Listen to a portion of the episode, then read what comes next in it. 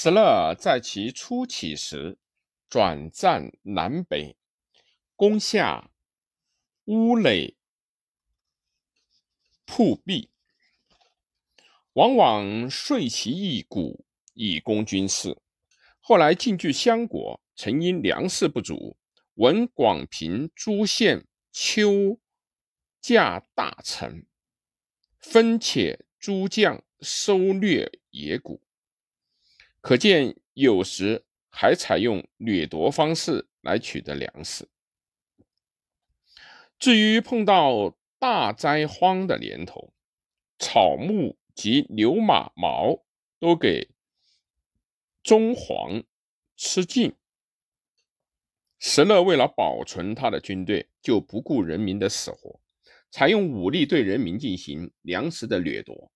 无怪当时人民要把石勒的这种行为称为“胡黄”了。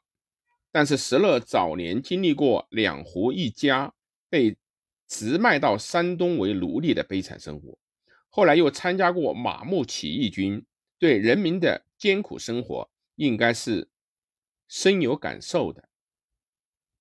所以在他取得邺城之后，以师祭建陵，人死诸父。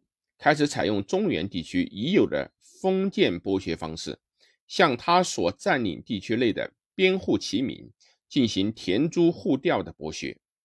到了公元三百一十四年，他取得幽州之后，以幽冀诸州，渐次稳定，始下州越。州郡月食人户，规定百姓每户出户资两匹，租二斛。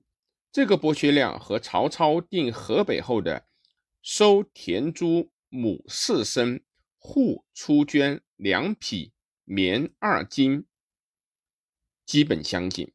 比之西晋实施占田法后，民不克田，夫五十亩，以租收斛，绢三匹，棉三斤，要轻很多。在十六国时期，战争频仍。生产破坏，而石勒减轻边户齐民的田租户调，却是难能可贵的。匈奴贵族大都酗酒，酒的大量消耗，实际就会造成粮食的大量消费。石勒为了节约粮食，一反匈奴的旧俗，在石造统治区内严禁酿酒，史称石勒以百姓使副业，知储未丰，于是。众志尽量，郊寺宗庙皆以礼酒，行之数商。有一次啊，以右常侍或号为劝客大夫，与典农使者朱表、典农都尉陆光等巡行州郡，核定户籍，劝客农商。农商最休者，赐爵五大夫。这一措施多少有利于当时农业生产的恢复。当然，石勒采取这样的措施，目的在于巩固统治，进行剥削。石勒起兵后，出于民族仇恨的心理，杀死不少所俘虏的西晋公卿士和世家大族。对于降服于他的世家大族，则采取优容的态度，逐渐吸收他们参加。政治机构，石勒转战河北的时候，即将当地的衣冠人物即为君子营，并以汉族诗义士人张彬为谋主，后任为大执法，总管朝政。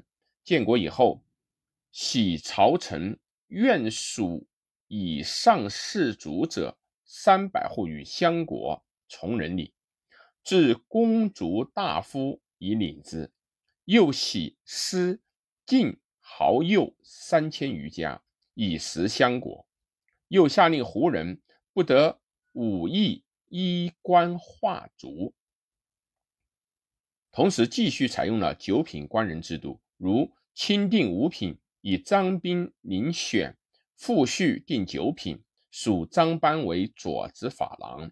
孟卓为右字法郎，点定士族，副选举之任，后来又以衙门将王波为济使参军，点定九流。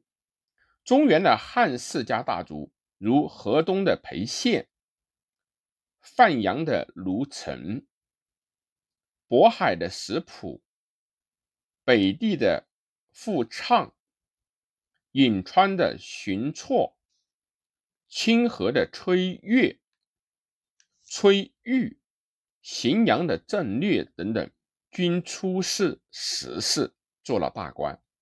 以后，石虎又下令豁免关陇地区的世家大族，如安定的黄埔氏、胡氏、梁氏、京兆的韦氏、杜氏、安定的刘氏、陇西的辛氏等十七个大姓的兵役，以期取得他们的拥护。